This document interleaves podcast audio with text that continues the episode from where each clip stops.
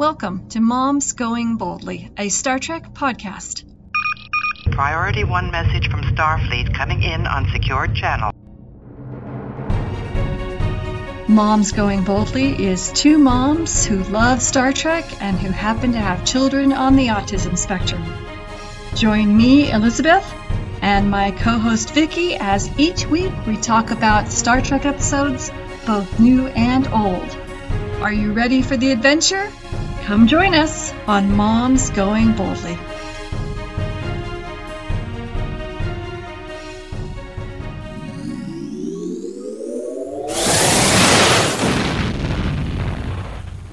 And welcome back to Moms Going Boldly. Today we're continuing our discussion of Pike's timeline by uh, looking again at the Star Trek Discovery episode Through the Valley of Shadows. And um, we're only going to do a quick overview of this episode, and we encourage our listeners to go back earlier into the podcast and find when we talked about this originally. This is season two of Star Trek Discovery. I don't remember the episode number. Oh, I but forgot We'll it. try to remember to put that in the show notes below so people can find it easily. So, did you like this episode upon rewatching it, Vicki? I like this one. I listened to the podcast episode we did back whenever it was, and my opinion hasn't changed. If you take out all the soap opera stuff, it was an excellent episode. And it does answer the question that we asked early in the Strange New World season. Pike was told that his fate would be sealed if he took the crystal.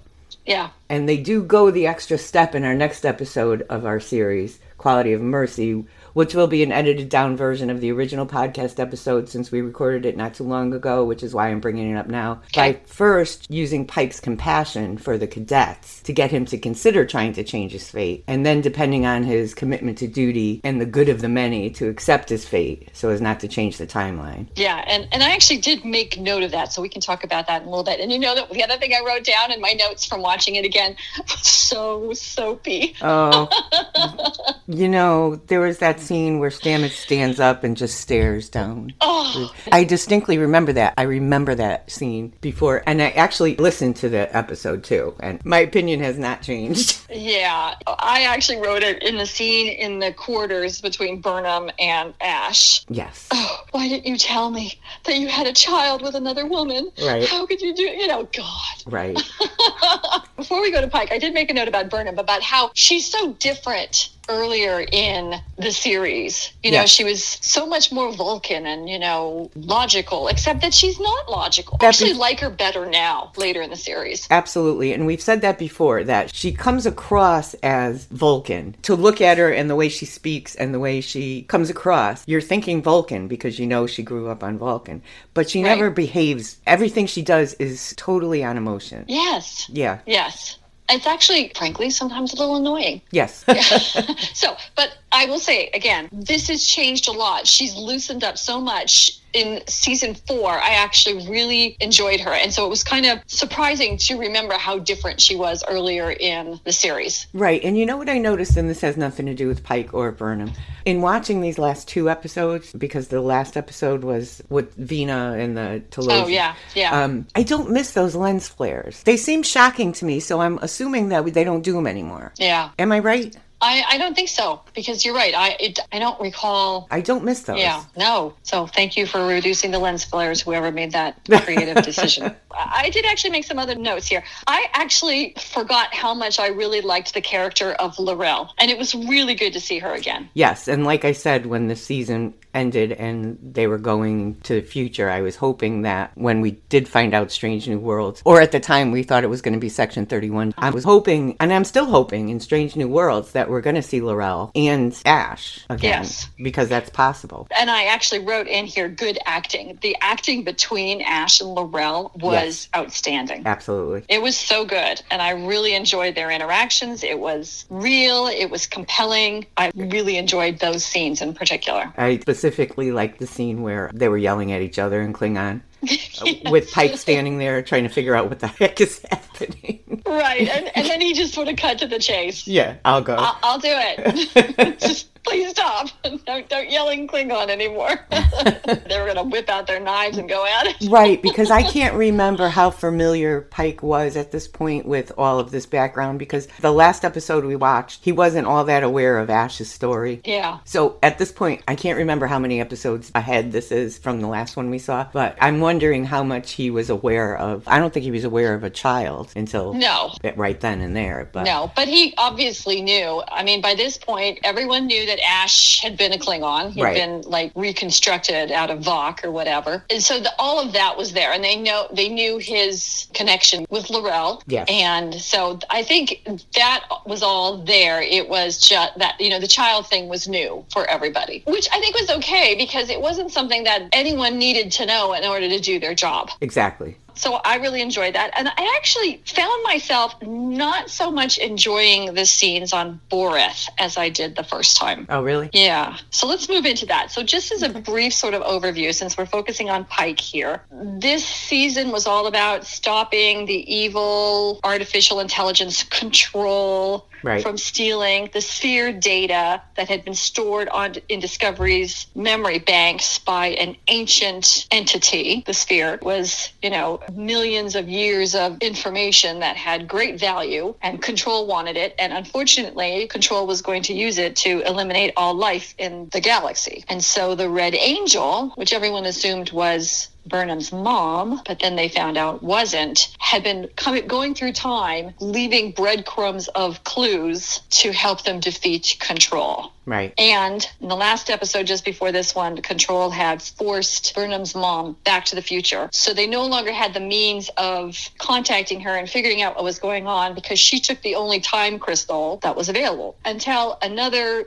Red Angel sighting breadcrumbs showed up above Boreth, which of course is the Klingon monastery that we have heard about in the past in both the Next Generation and mentioned in Deep Space Nine, because it was where Worf would go to on retreat, essentially Klingon retreat, and it was the episode. What was the name of that episode? I want to say Legacy, but I don't think that's it. Where they the clone of Kahless appeared. Yeah, I know which one you mean. Anyway, so um, so we got to see Boreth in that episode, which of course was just the cave set that they used for everything. And then it's just mentioned in Deep Space Nine when Worf comes to join the crew in Way of the Warrior, part one and part two. He had been on Boreth, Right. but then he came to Deep Space Nine to help Captain Sisko. Right. Or was he Commander Sisko at that time? I think he was still commander. Anyway, so this time we get to see Boreth, and it's you know much much more expansive. Let me go back to why the Boreth is important. The Red Angel breadcrumb sighting appears over Boreth, and Boreth we know is a monastery. But then when L'Rell comes on board, so Captain Pike can ask permission to go visit Boreth to mm-hmm. find out why the Red Angel was there. She tells them there's more time crystals there. Right. And then there's that's when the fight happened that you and I enjoyed so much Yeah. because Ash slash Voq had taken their child together to Boreth to be raised anonymously so that he would be kept safe. Right. Because of Klingon politics and machinations, no one knew about the child anymore. The child was thought to be dead, as was Ash supposed to be dead. So they were both arguing about not going down there because it could endanger the child if anyone found out that the child was there or that Ash was there. So that's why Pike said, I'll go Right. which of course is like the definitive moment. Everything changes right then when he says, I'll go. Yes. We're going to pause right here for a quick break. We'll be right back. Hey, Doug Gramley here from Yeah, That Can't Be Good. Doug here from the 13th Warehouse. If you are a fan of Eureka, Please join Kim, Vicky, Skip, and myself over at Yeah, That Can't Be Good for an episode by episode podcast of all things Eureka at eurekarewatch.com. If you're a fan of Warehouse 13, please join Kim and Vicky over at the 13th Warehouse at the13thwarehouse.com. You can also listen on Apple Podcasts, Spotify, Podbean, or wherever you get your podcasts. Visit us on Twitter at Eureka Warehouse. Attention Warehouse fans. Kim and Vicky continue on with the Warehouse theme on the 13th Warehouse with Friday the 13th, the 1988 television series. Follow Micki, Ryan, and Jack as they hunt for cursed antiques sold by Uncle Lewis to unsuspecting and sometimes suspecting patrons of his antique shop. So stick with us on the 13th Warehouse for Friday the 13th, the series. You can listen to the 13th Warehouse on our website, the13thwarehouse.com, or wherever you get your podcasts.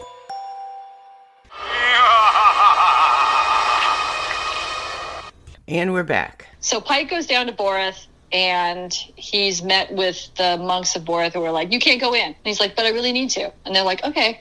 And that's what I really had a problem with. It was just sort of like, you can't go in. This is terrible. It's gonna, it's gonna destroy you. And he's like, but I, I need to really be here. Well, okay, if you, if you insist. It was just, it felt from a writing perspective that the resistance that was put in front of him was really minimal. Uh, and I think I would have liked to have seen more yeah. at least from the from the perspective of or alternatively so let me let me finish my first thought and then i'm going to go to this next thought at least from the perspective of continued verbal restrictions even if they let him in all of a sudden once they said okay then there was like oh we're going to explain to you everything about there's all this backstory we're going to explain to you about boreth and we're going to explain to you about the time crystals so we're going to explain and explain and explain which didn't make any sense for the initial resistance about him being there True. Alternatively, I would have loved for there to have been something along the lines where they suddenly got a message from the time crystal saying this guy needs to be here. Then that would have explained Oh, okay. the Yeah. sort of relaxing of their resistance. Oh, okay, well, the time crystals say he's supposed to be here. It, it wouldn't even have to be overt or anything that was said to him.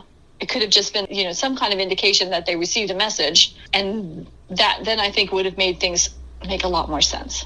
I don't know. That's what I thought rewatching it. Yeah, but see, then they would have had to take all that soap opera stuff out to make room for all of that. gosh anyway so as i was watching it kind of that kind of bothered me I, I didn't realize i mean i think the last time i was there i was so excited for the backstory which there's lots of backstory there's lots of cultural infilling and i do really enjoy that and then you add to the fact that we didn't know that was coming. right So maybe knowing all of that was coming with his future and everything, I don't believe we knew that was coming at all. Yeah. Um, until it happened. So I think we remember it more fondly. Yeah. That part of the episode than now knowing what's going to happen. We know that's why we're doing this episode because we know that's what's going to happen. N- Now you're at the place where you're picking out everything that you didn't pay attention to the first time. right and Yeah. I, I have the luxury of doing that which Yeah. is nice So, yeah, absolutely. So, what I did really enjoy about this, once again, the uh, in order to take the time crystal, we've kind of talked about this several times during our rewatch, uh, excuse me, during our watch of Strange New Worlds. In order to take the time crystal, two things had to happen. One, Pike had to be exposed to how he was going to, and it's interesting. He wasn't exposed to how he was going to die Because he he was doesn't- exposed to how a, a traumatic event that was going to take place in his life. Right. He doesn't die. We know that. He doesn't die, Right. yeah. So, but he's, I think he assumes that he dies. Well, he never actually says that. He says his life as he knows it is over. They do show him himself in that wheelchair. So, this is an interesting point for us to discuss because they show him in that wheelchair, but then they show his face sort of melting as if this is going to take his life. I think the implication is there. Maybe, maybe he does believe he's going to die. It never occurred to me because I we know he d- isn't going to die. Right. So maybe that's right. Yeah. It it seems like the writers are careful about it.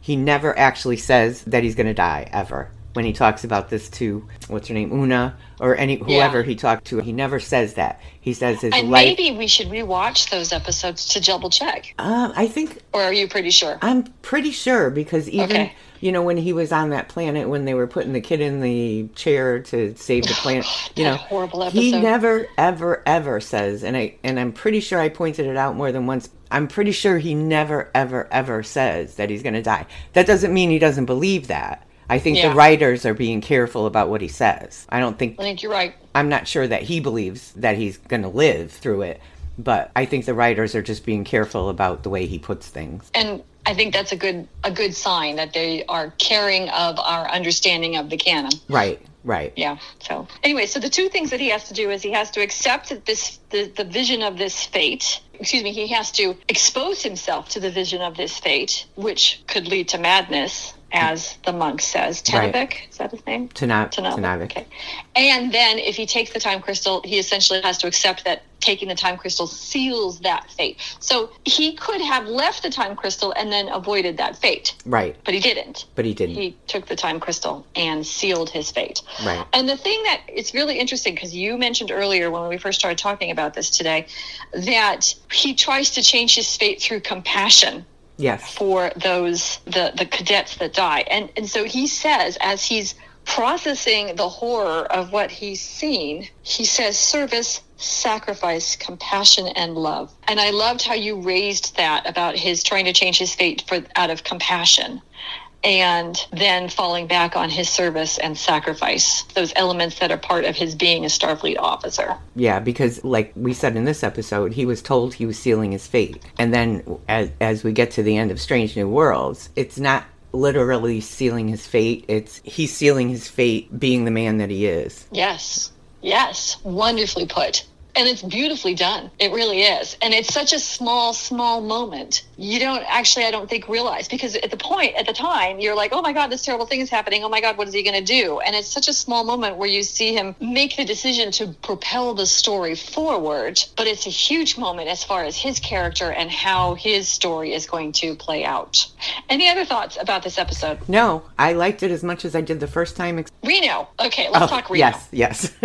Yeah, because she saves it. She does. She does. She saves the soap, man. She she's the shower that rinses the soap right off. Yep, absolutely. Because she's so wonderful with her sarcasm and her how, how else to put it. I don't know how else to put it. It- She's sarcastic but pointed. She's wise but not really too much into herself. She's a great character. Right. And she really does sort of ease up that all that all the soap and make it tolerable. I'm really glad they got rid of the soap in the later seasons. Oh, well. hmm. Yeah. Okay, let's rephrase it. Tone down the soap? Season, season four was unbearable for me. So Yeah. I'm hoping that they're getting rid of more of the uh, Oh, I see. Yes, yes, yes. What's his name? Yeah. Well, the whole it was all unbearable. It was just too, it was too much. There was no reason for the storylines to be spread out as long as Yeah. they spread them out. Yeah. And hopefully they learned from that. Yeah, I guess I can admit that the soapy stuff was toned down definitely in the fourth season. But yeah. It wasn't so much, you know, torn between this thing and that thing. exactly. It was, yes, we want to Yeah. see character development. Yes, we want to see, you know, um, the way people get along or don't get along, but it was a little too much. yeah. I'm with you, sister. in the fourth season that was toned down but then we got into the whole thing about spending entire episodes of somebody being upset about something entire episodes and not moving the story along at all Yeah. and it was just too much i thought Yes, yes, indeed. but i still have hope Oh, yeah, I do too. And again, I think that the um, Discovery has really matured and in a way that is good. It's been it, it's been enjoyable. But I, I got to say, hands down, Strange New Worlds has been oh absolutely the best Star Trek I have seen in Yeah. years. Okay, anything else that we need to talk about as we finish up this podcast uh, on Pike's chronology? no not in this one Do we have a date for airing of the next season of either Star Trek Discovery or Strange you know Worlds? i keep looking right before we got on i happened to look on imdb they have all 10 episodes listed not names but they do have the episodes listed for season two Um, Okay, good. so it looks like there's going to be 10 and i forgot to look to see if, if there were dates Look it up right now.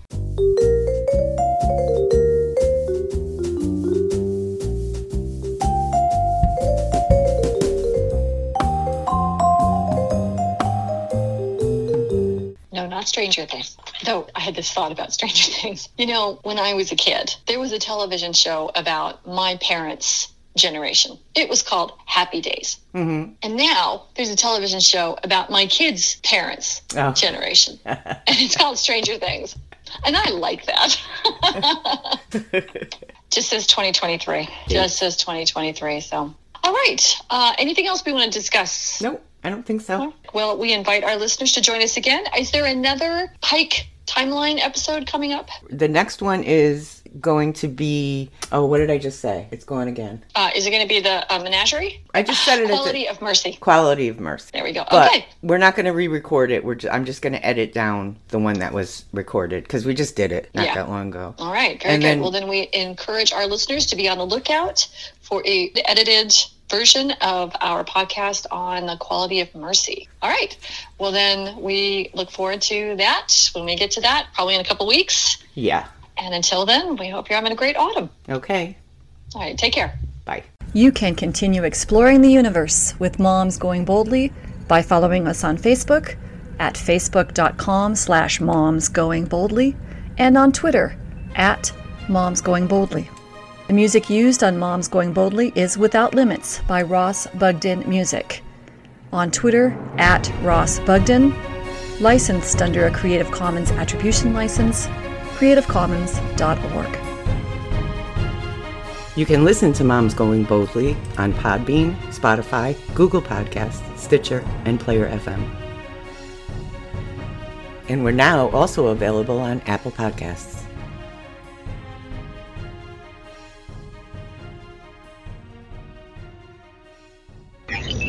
Transfer complete.